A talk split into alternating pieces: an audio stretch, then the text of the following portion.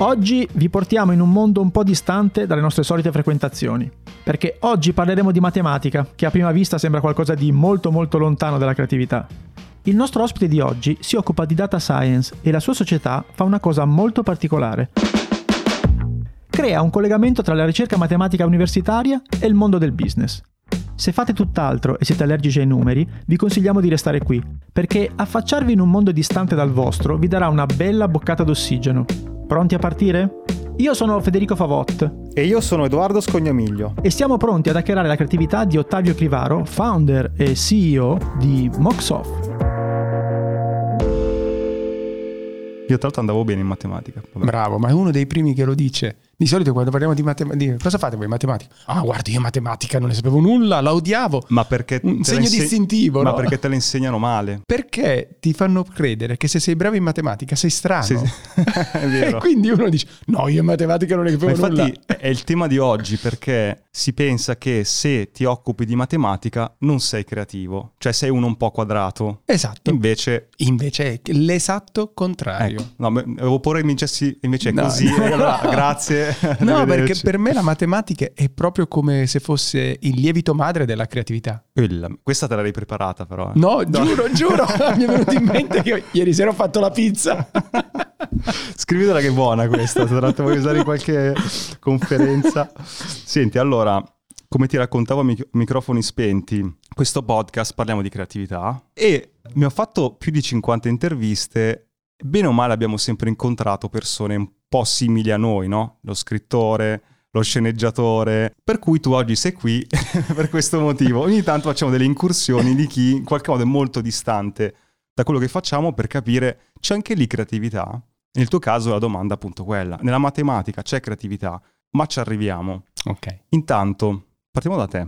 Dimmi un po' da dove arrivi. Se non partirmi dall'infanzia, ma... Um, studi di ingegneria. Ok era una delle cose più fighe del tempo, no? E io sono abbastanza Ok, il tempo scusami che epoca? parliamo anni 80-90. Okay. ok, fare ingegneria era... No, c'erano diverse ingegnerie e c'era ingegneria delle telecomunicazioni. Ah, ok. E quindi studiai quello. E quando finì gli studi mi ritrovai come se tu oggi fossi un data scientist questa okay, cosa. Dopo questo... devi spiegarci cos'è, però sì, ho però capito. Eh, basta dire qualcuno... che sul Time mi sembra sia uscita sulla copertina che sarà il mestiere più sexy dei prossimi okay, dieci anni. No? Okay. Ecco, all'epoca era questo. L'ingegnere delle telecomunicazioni era, infatti, il giorno dopo la laurea, subito eh, ricevetti assunto. N proposte, poi venni a Milano e iniziai a lavorare in una grande società di telecomunicazioni.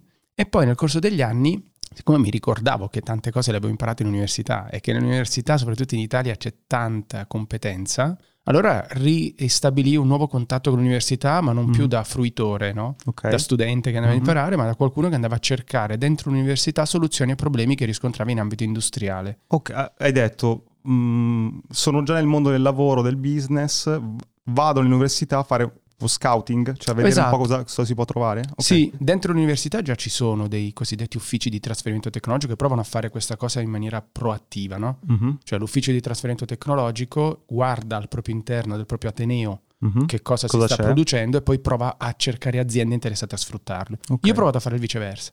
Dice, ok, io sono già sul mercato, opero con le aziende, capisco cosa serve alle aziende e vado a cercare dentro l'università. E quindi iniziai a provare a fare questo esperimento creando una startup. Poi dopo qualche mese mi era presa la fissa, mm. mi, era, meglio, mi era ritornata okay. la fissa della matematica. Ok. E ho detto, ma tra tutte quelle aree di ricerca che fanno, eh, hanno, fanno fatica a portare i loro risultati sul mercato, ce n'è una che fa una fatica ancora maggiore, no? che non riesce neanche a essere vista dal mercato certo. come una disciplina a cui attingere soluzioni. È la matematica. matematica. Ma scusami, eh, qui diamo per scontato tante cose, ma ricerca nell'ambito della matematica, nelle università, cioè che si ricerca? Che cioè, la, ricerca, la matematica è quella, cioè la studi. Che, che ricerca? Eh, Spiegamelo sai, semplice, perché eh, allora, in una frase. Ma guarda, ma ci sono n cose che nella realtà noi stiamo utilizzando. Per esempio, ci sono n teoremi che riguardano i numeri primi e che stanno sotto il funzionamento delle nostre carte di credito. Ok, che sono stati scoperti o dimostrati recentemente? C'è, guarda, c'è una continua scoperta ah. di queste cose e che magari non arrivano all'opinione pubblica, non sono di com- diciamo pubblico dominio perché sono anche un po' complessi tante volte Certo, magari da spiegare. Il teorema di Fermat o di Pitagora sono semplicissimi, questi sono un po' più complessi, però le applicazioni, cioè tutto quello che noi abbiamo oggi, cioè Google, Mhm. no? tu lo usi, Certo, sotto c'è della matematica. Certo. Cioè, l'algoritmo che ti porta in 20 millisecondi, 200 millisecondi, il risultato di chi è Edoardo Cognamiglio su internet è dietro la matematica. Certo. E c'è qualcuno quindi che, eh, stai dicendo, a livello accademico fa, fa, Genera delle, fa delle ipotesi e, e prova a scoprire dei nuovi... Genera conoscenza, Ok. lanciano sfide, è una comunità in continuo progresso. È fantastico, come in tutte le altre discipline. Quindi ci sono degli, degli studenti eh, all'interno dell'università, degli studiosi, che dicono ma io, cara università, vorrei dimostrare questo E adesso- teorema, vorrei, oc- vorrei occuparmi di questo... Sì, poi tema. ci sono naturalmente i gruppi di ricerca che sono condotti da grandi scienziati Mhm. e che dettano un po' le linee e poi i giovani cercano di seguirli, affiancarli o magari proporre delle Ok. loro nuove sfide e c'è una continua ricerca, così come in tutte le altre discipline, come c'è nel campo dei materiali, come c'è nel campo delle costruzioni, cioè in tutte le altre discipline.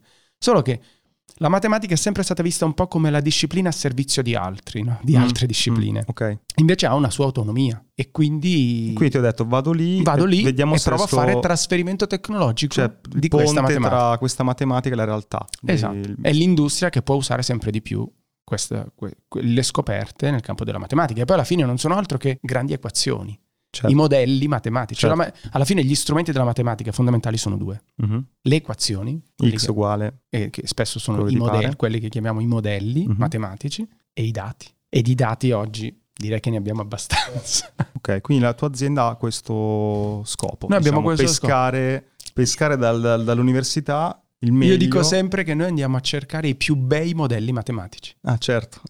per eh, generare innovazione e metterli a disposizione anche da chi, di chi non è matematico, perché alla fine non devi essere un matematico per sapere usare la Certo. matematica. E lì parlami di un progetto per far capire cosa hai portato nel mercato dal mondo accademico. Guarda, allora ti faccio questo esempio che è un po' paradigmatico per quello che noi facciamo e per quello che abbiamo raccontato finora. Eh, nel gruppo di ricerca di Alfio Quarteroni, già anni fa, eh, si erano sviluppati bei modelli matematici Mhm. Per l'analisi del, diciamo, lasciamolo semplificare, il sistema cardiovascolare.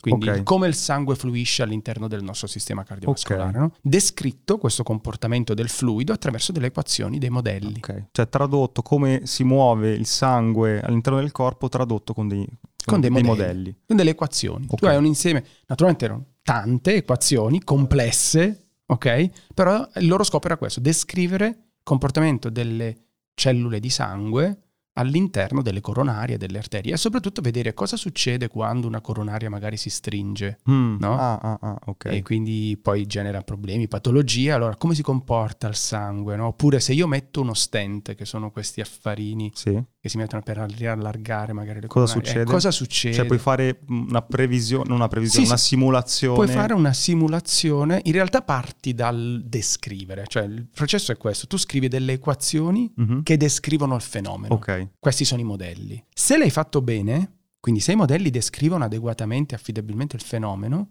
allora poi li puoi usare quegli stessi modelli per fare simulazioni, Mhm. staccandoti dalla realtà. Certo. Questa è la certo. potenza della matematica, no? che Certo. poi ti permette di generare anche tante idee nuove, quindi la famosa creatività. Sì, mi immagino magari una- una- un'azienda medicale sta mm, sviluppando un nuovo dispositivo e dice invece di inserirlo in un essere umano, fare dei test vedere cosa succede, poi già fare un test Al computer. teorico al computer e vedere al cosa succede. computer. E quindi, essendo disponibili questi modelli che simulavano appunto il fluire del sangue nelle coronarie, eh, io mi sono trovato di fronte a una problematica industriale che sembrava in prima battuta non centrare nulla, Mhm. ovvero eh, di un'azienda che produce macchine per impacchettamento di liquidi. Sai quando prendi Ok. il brick del succo di frutta Sì, a casa? Ok? Quei brick vengono riempiti dalle macchine automatiche Ok. che prendono questi fogli di cartone, Sì. chiamiamoli così. Sì, sì, sì. Tetra Pak, quello lì. No. Eh, chiamiamolo Sì. così, Ah, non- possiamo fare pubblicità, Ah, vero? Eh, ma è come lo scotch che è Eh. diventato di uso comune. ok. Comunque sì. Nome del brand per esprimere. Quella roba lì, Ok. ok? Queste macchine prendono degli enormi rotoloni di quella roba lì, Mhm. la trasformano, gli danno la forma di parallelepipedo, di brick, e poi nella stessa macchina c'è un rubinettino Che che butta dentro il liquido, no? È chiaro che c'è chi fa pomodori, Certo. scusa, conserve, che riempie quei brick di conserva. Chi fa il succo alla pera, Certo. riempie- e ognuno di latte, ognuno lo riempie come vuole. Queste macchine però, nel riempire questi cartoni con il liquido, poi questi cartoni devono essere chiusi, sennò il liquido da sotto Certo. esce, no?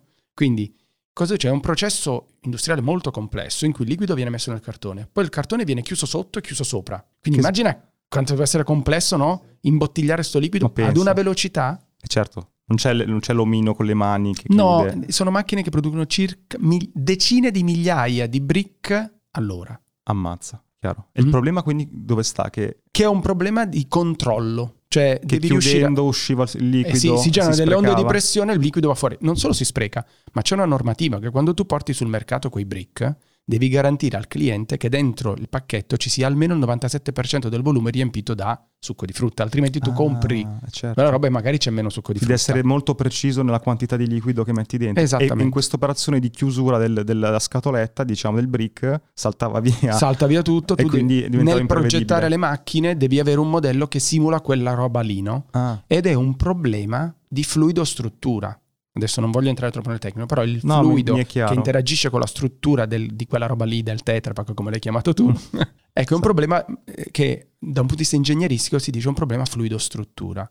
È sostanzialmente lo stesso problema che noi abbiamo nel simulare il comportamento del sangue all'interno delle nostre coronarie. ah, Quando la coronaria si chiude, è un problema di fluido-struttura. Il fluido del sangue, la struttura è la coronaria. Il fluido del succo di frutta, la struttura è il Tetra Pak. E, Allora, e, e lì, e lì ti è venuto ting! Hai ho detto, ma se è un problema fluido-struttura, nel cassetto dei ricercatori del Politecnico di Milano c'è una soluzione. Scusami, perché non c'era un ricercatore che si era specializzato nel calcoliamo la formula per riempire i brick di succo, ovviamente. Tu hai trovato un collegamento. È anche giusto che non ci sia, perché il ricercatore si deve concentrare a trovare sempre formule nuove. Quando ha trovato la formula che descrive bene il comportamento del sangue nelle coronarie, il suo compito l'ha fatto e l'ha fatto anche bene, ma tanto bene. Lui da- a quel punto è bene per tutti che lui pensi ad altre formule. Quello che dobbiamo fare noi è Tradurlo sfruttare quello per portarlo ovunque nell'ambito industriale, non soltanto magari Qui, nel qui c'è un po' medicale. di creatività, nel senso che Eh sì.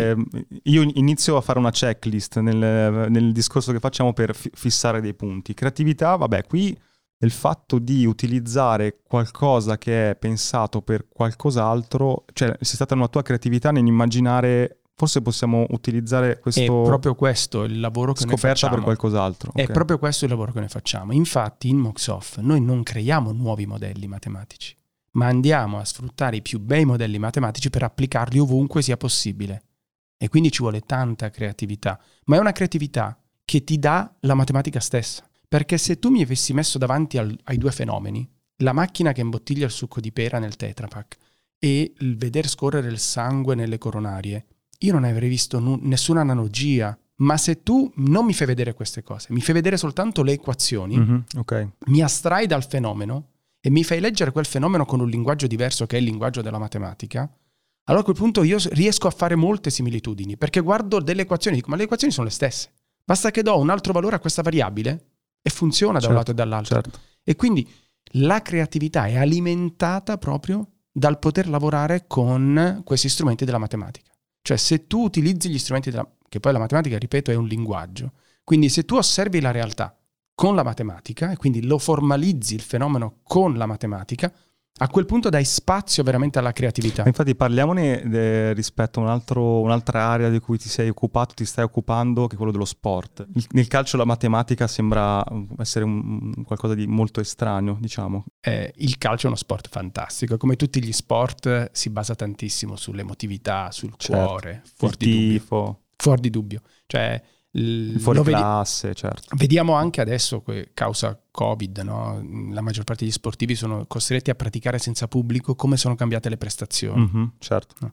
Io parlo spesso con allenatori, giocatori di calcio, di pallavolo, di altri sport e davvero c'è proprio un modo diverso di vivere l'evento. certo. Cosa c'è però? Che come in tutti i campi, anche nello sport c'è tanto di formalizzabile no? e che noi ormai abbiamo imparato ad interpretare, però forse non riusciamo a interpretare tutto quello che sta succedendo. Ok. O per una questione di velocità con cui succede, Mhm. o per una questione di dispersione spaziale di ciò che succede. Faccio un esempio. Se guardi una partita di pallavolo e guardi il giocatore che sta facendo una battuta, è talmente veloce il gesto che sì, tu riesci a cogliere, anche il più grande allenatore riesce a cogliere alcuni aspetti, ma non in maniera precisa, quantitativa, oggettiva. Spesso, no, magari si sente anche durante gli allenamenti, tira un po' più sulla palla, alza un po' di più il gomito. Mhm, no? Certo. Sì, ma sono indicazioni qualitative, che coglie l'occhio dell'esperto, Certo. ma sono qualitative. certo. Allora, se tu riesci invece con, anche qui con la matematica, con degli strumenti di interpretazione del gesto, di formalizzazione del gesto, ad analizzare che devi aprire il gomito di 10 gradi in più, Mm. o la palla 12 cm più su, o devi avere questo tempismo tra questo passo e quella posizione della palla, riesci a dare indicazioni più precise per l'ottimizzazione della performance. E questo è l'utilizzo di alcuni strumenti laddove la velocità del gesto non ti consente di cogliere alcune peculiarità. Per capire, diciamo che tu hai- hai detto, mh, innanzitutto, raccolgo dati su come si comporta un determinato sport, giusto? Quindi è dal dati che ti danno mh, il movimento del- del- della battuta, eccetera, dati che ti dicono come i singoli calciatori si, muovono sul, sul campo. Dati, dati, dati. Tra l'altro, infatti, c'è mh, durante gli allenamenti sono che eh, molti calciatori hanno quel body, Sì. quel corpetto che non è altro che un sensore. che Dentro c'è un GPS spesso che ti dà la posizione e la velocità Esatto. del giocatore, certo. E prendendo tutti questi dati, cosa. cioè, ecco, per esempio, fatto l'esempio del calcio, se tu li immagini i 22 giocatori si confrontano su un campo di calcio, cioè non puoi con un- una persona, non riesci a osservare cosa succede su tutto il campo, Mhm. magari pone l'attenzione, che ne so, dov'è la palla, Certo. oppure un allenatore esperto, anche se la palla è da un lato, guarda, nel Guarda, frattempo sì. cosa sta facendo un giocatore su un altro reparto. Però comunque sei focalizzato su una cosa. no? Oggi ci sono dei sistemi che invece in tempo reale ti danno i dati di tutto il movimento di tutti quelli che sono sul campo, dei 22 giocatori della palla, anche dell'arbitro, del guardalinea e dell'allenatore se si vuole. Cioè, no? si riesce ad acquisire dei dati su come sta andando la partita, come si stanno muovendo i singoli gi- giocatori. Escono dei numeri. Esattamente, esattamente. Tu da lì puoi cercare di interpretare il movimento di tutti quei punti sul campo, Ok. di tutti i giocatori in simultanea, quindi non soltanto quello che sta succedendo sulla palla. Quindi faccio un esempio.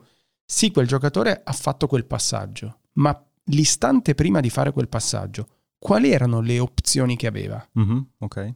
Io ho visto poi quello che ha fatto, ma sono in grado di vedere quali erano tutte le opzioni che aveva e magari di misurare il rischio che c'era annesso ad ogni passaggio che avrebbe potuto fare. L'allenatore quindi cosa, cosa riceve da te? Cioè ha un software per chi Ma gli non dice... solo da me, ci sono tanti sistemi, poi anche noi facciamo Ok. questo oggi, però sono sistemi che ti dicono, per esempio, queste erano le opzioni di passaggio, questo è quello che ha fatto.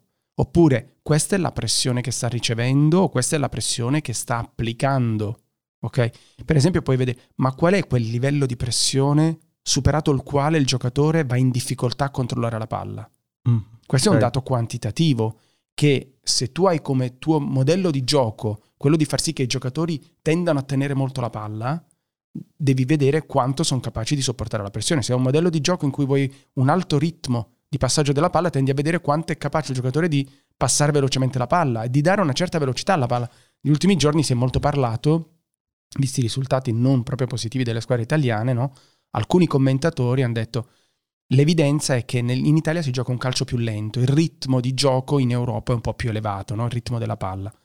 Queste sono cose che oggi si possono misurare. Però ti dico, ci sono strumenti per avere conferme o avere smentite o sapere di quanto. Perché dire abbiamo un ritmo di gioco inferiore, ma di quanto? E Tu quanto dici, incide? Gli riesci a dare un numero tu? Se tu riesci a dare un numero, magari poi puoi anche incentivare, dici l'anno prossimo ci focalizziamo sull'aumentare questo ritmo e fra sei mesi andremo a vedere se l'abbiamo aumentato, di quanto, a che livello stiamo progredendo e questo vale in tutti i campi. C'è tanto utilizzo anche di algoritmi di matematica, per esempio nel campo, nella giustizia oggi. Chi lo usa, scusami, questa... Onestamente non, non so la situazione quale sia in Italia, ma so che in diversi sistemi giudiziari si utilizzano sistemi di analisi dei dati anche in termini predittivi, per prevedere dove andare magari a porre più l'attenzione, per prevenire atti non voluti. Ci sono per esempio alcuni sistemi che dicono quale sarebbe la giusta pena a fronte di determinati fatti e prove no? da applicare. Ma senti, in tutto questo dove sta la creatività? Perché mi sembra invece una roba che... No, è proprio questo il bello. È È, che è- convincimi, nel senso... No, convincimi. è l'astrazione che ti consente l'utilizzare il formalismo matematico. È No, Con l'astrazione. sta frase mi è Ah. uscito il sangue dal naso. Aspetta. E guarda, ritorniamo a quello che dicevamo, il teorema di Pitagora. Eh, ma quanti triangoli ti fa immaginare il teorema di Pitagora? A me è n mila di migliaia. Cioè, il teorema di Pitagora mi dice qual è il rapporto che c'è tra i due cateti e l'ipotenusa in un triangolo rettangolo. Sì. E io, con la mia mente, se penso a quella formula, A al quadrato più B al quadrato uguale C al quadrato, ma penso a miliardi di triangoli rettangoli diversi. Ah, certo, di possibilità. Chiaro. In forme diverse, okay, colori certo, diversi, certo. posizioni certo. diverse. E quindi aver formalizzato quella cosa m- mi scatena un processo di, io lo chiamo creatività, di fantasia. Quanti possono essere quindi i triangoli? Se tu me lo disegni e me lo fai vedere, la mia mente guarda quello, è quello. Triangolo rettangolo è quello. E continua a fissarmi che è quello e basta. È fatto a quelle dimensioni, certo. è inclinato in quel modo, è colorato di quel tipo. Ma se tu mi fai vedere soltanto l'equazione e mi dici pensa a tutto quello che c'è dietro, ma io ne posso pensare ma infiniti. l'equazione è quella, certo. E quindi il processo, ma lo vedo tutti i giorni anche con i miei colleghi, riuscire a formalizzare un fenomeno che stiamo osservando in termini matematici ti scatena una creatività e una possibilità di guardare delle soluzioni senza guardare più al fenomeno che hai descritto. Eh, aspetta, e... questo è importante perché fammi, fammi, capire la creatività nel momento in cui lavorate qui dentro, no? Nel, nello sviluppo di un, di un, modello. Prenditi un esempio, mi parlavi di medicina di, anche di questi tempi. Guarda, per esempio, eh, appunto, mi è venuto in mente, no? Allora, eh, un anno fa, eh, inizio pandemia Covid, mm-hmm. eravamo tutti nel panico, più di noi lo erano chi, coloro che lavoravano nelle strutture ospedaliere. Erano, certo presi veramente d'assalto con poche risorse. Dove poche risorse vuol dire poco personale, pochi strumenti, ma non pochi perché erano pochi in assoluto, ma pochi rispetto al bisogno che c'era certo, in quel momento. Certo. E allora eh, noi ci siamo messi subito a disposizione per poter fare qualcosa e abbiamo detto l'unica cosa che possiamo fare è se vi possiamo aiutare sui dati, sui numeri. certo, sappiamo far questo. non possiamo purtroppo fare altro. E c'è stato in particolare un ospedale di Lodi, che è stato forse tra i primi subito più mm-hmm. colpiti insieme a Bergamo, sì. che ci hanno detto guarda siamo nel panico perché appunto abbiamo troppe richieste non sappiamo bene come gestire il personale e gli strumenti. O meglio, stiamo cercando di farlo come lo facevamo prima. E vedi, e, e lì c'è tanta esperienza. Loro lo facevano benissimo, lo fanno tuttora molto In una bene. situazione normale, una situazione di emergenza, in una situazione di emergenza facevano ricorso alla solita esperienza, no? che magari non è sufficiente, oppure n- non hai lo stesso tempo per prendere decisioni. Certo. Allora, noi abbiamo lavorato un po' su quei dati. Cosa Ma che fatto? dati vi sono arrivati? Ma di tutto, dalle informazioni che eh, rilevavano al pronto soccorso, quindi okay. entra, tizio, okay. età, pressione, temperatura, referto medico testuale, che poi viene tra... quando parliamo di dati non parliamo soltanto di numeri, parliamo magari di testi che oggi alcuni strumenti certo, ti permettono di tradurre i numeri, oppure video che ti permettono di tradurre i numeri, oppure tutti gli strumenti di diagnosi che vengono ospeda- utilizzati in ospedale oggi noi riusciamo a tradurli in numeri. Allora, altri, scusami, altri dati che vi... so che adesso vomiti, però per capirsi, immagino l'Excel, no? Ogni colonna è eh, a che ora è entrato questo paziente, che cosa aveva, quando tu immagina, esatto. con n righe di, n righe di pazienti centinaia, migliaia di e la pazienti. storia del paziente nel tempo, no? Cioè è entrato l'altro giorno a pronto soccorso, poi magari è andato in quel okay. reparto e stava così, poi la pressione si è modificata ed è stato portato di là. Poi gli hanno dato questo medicinale, oh, è successo tutta questo. la storia. Questo è il primo tipo di dato. Altri dati sui dipendenti, immagino? Gli altri dati erano tutto ciò che aveva a disposizione l'ospedale. Quanti letti, quanti respiratori, quanto mm. ossigeno, mm. quanti infermieri, okay. quanti medici, quanti cioè, specialisti di terapia intensiva, cioè, tutto quello okay. che poteva essere utile. E vi hanno fatto to. Esatto. to i dati. E, da lì A siete... quel punto noi qui dentro sì? abbiamo cercato di costruirci un modello di funzionamento di quella struttura. Quindi abbiamo costruito delle equazioni che ci rappresentassero il funzionamento dell'ospedale. Ah, ci siamo astratti.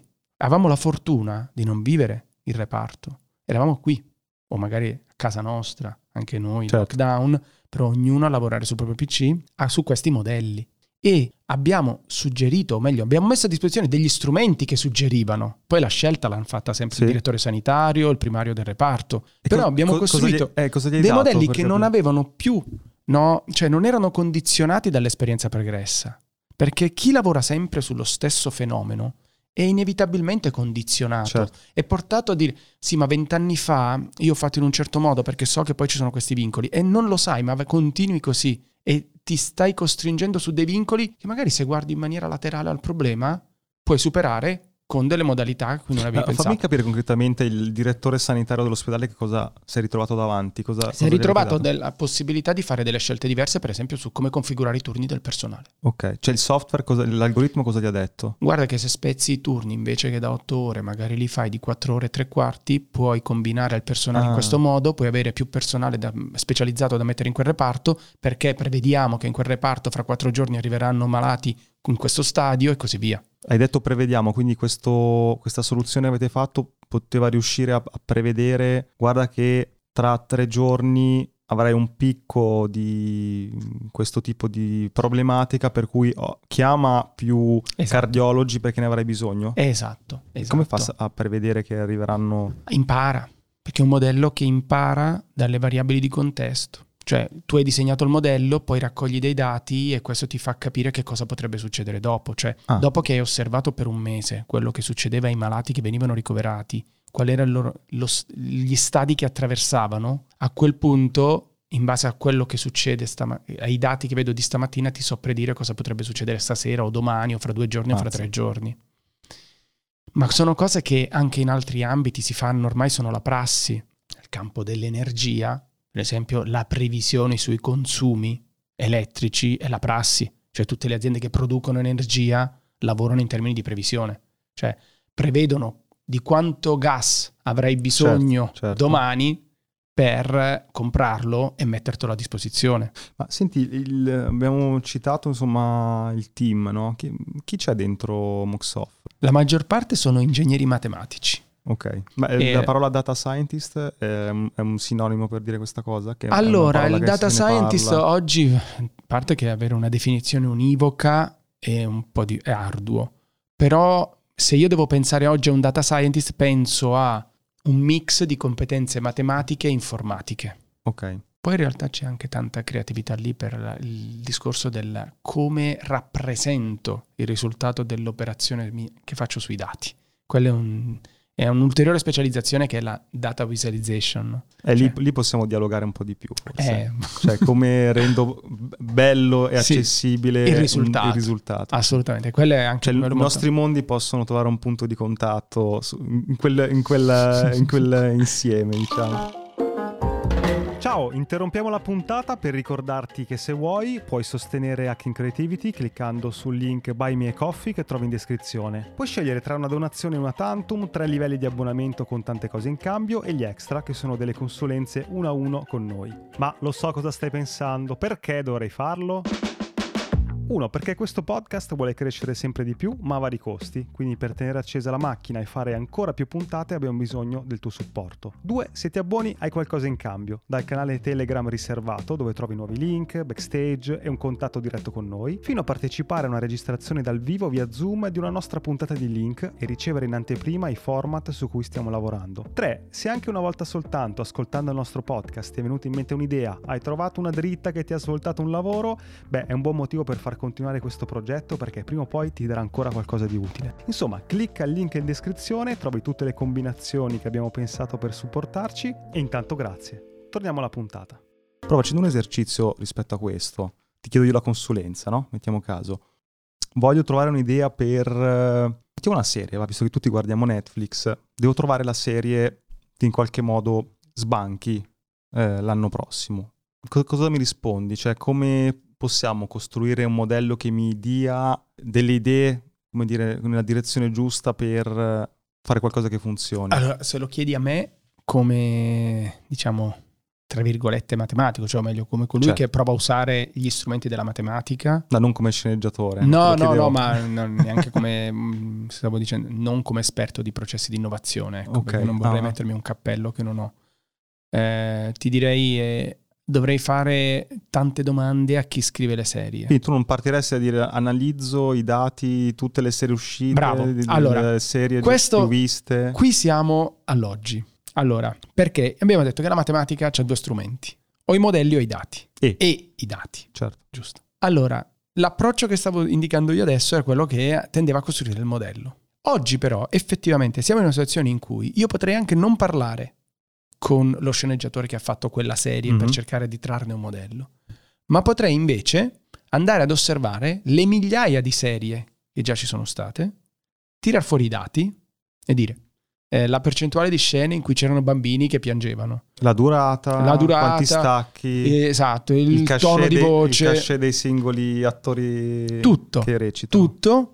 E a quel punto mettere tutto in una scatola, le cosiddette black box, Mhm. dove dentro ci possono essere reti neurali, algoritmi di machine learning vari, e vedere da queste scatole che cosa mi viene fuori. Questo è il funzionamento oggi dell'intelligenza artificiale. Cioè, visto che oggi abbiamo una grande mole di dati, metto questi dati dentro queste scatole e da lì mi viene data un'indicazione. Queste due cose possono essere alternative, cioè o guardo un prodotto, cerco di risalire a monte quali sono i principi primi che hanno portato a quel prodotto di successo e quindi ne traggo un modello, oppure siccome ho tanti prodotti, però devo averne tanti di successo e non, Ok. mhm. e allora li uso per addestrare magari i miei algoritmi, addestrare quella scatola nera e poi chiedo alla scatola nera dammi gli elementi per una nuova serie di successo. Mi dà una risposta. Dati sulle serie ti dice guarda la, la prossima serie deve essere un western ambientato in Sicilia con questi attori. Mettiamo caso. È una sequenza di regole. Ok. Cioè, eh, io cerco di capire quali sono stati gli ingredienti base Ok. che hanno dato il successo a quella serie.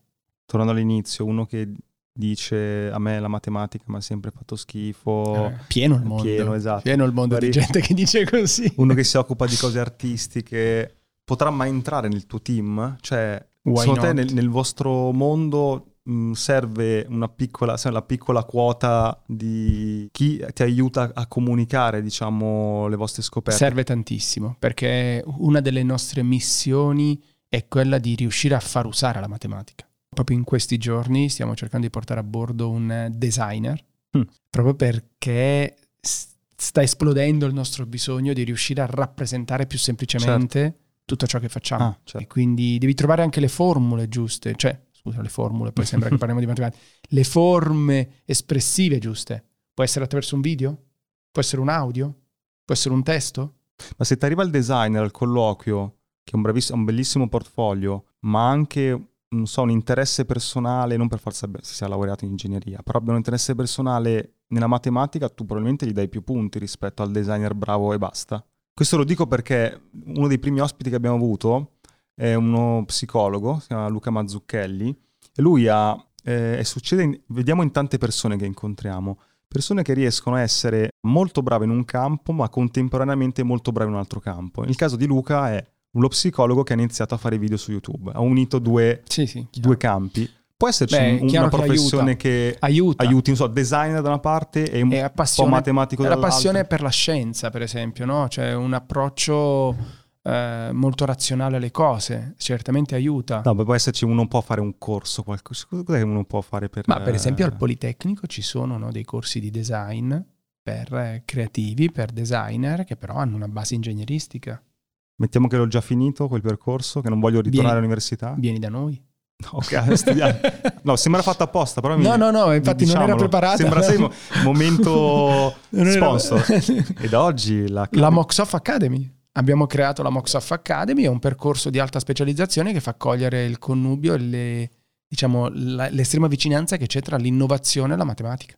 E quindi come Ok. la Ma è una matematica può roba generare seria innovazione. che cioè, devo fare se roba- voglio fare questo mestiere o anche il designer? No, no, vuole- è una roba per chi ha completato un percorso di formazione Ok. e vuole avvicinarsi al nostro mondo Mm. preparandosi ed è, dura un- due mesi, due mesi e mezzo, ha un impegno di un giorno a settimana, Ah, ok. E- Fattibile quindi. sì, secondo noi sostenibile, e ti permette quindi di magari anche capire tu stesso se e quanto questo può essere il tuo mondo. Anche chi, anche chi è all'ascolto che si occupa di social media, avere una competenza nell'analisi, perché tu sai, di solito uno analizza i dati che ti dà il report di Facebook quando ti fermi lì, però avere una competenza in riuscire a leggere i numeri, fare dei tuoi modelli personali Anche interpretazione, dei, può di creare una, una professione. certo. Assolutamente sì. Un vantaggio più. Ok, va bene. E poi se volete mandare il curriculum quindi a Ottavio, la sua email è...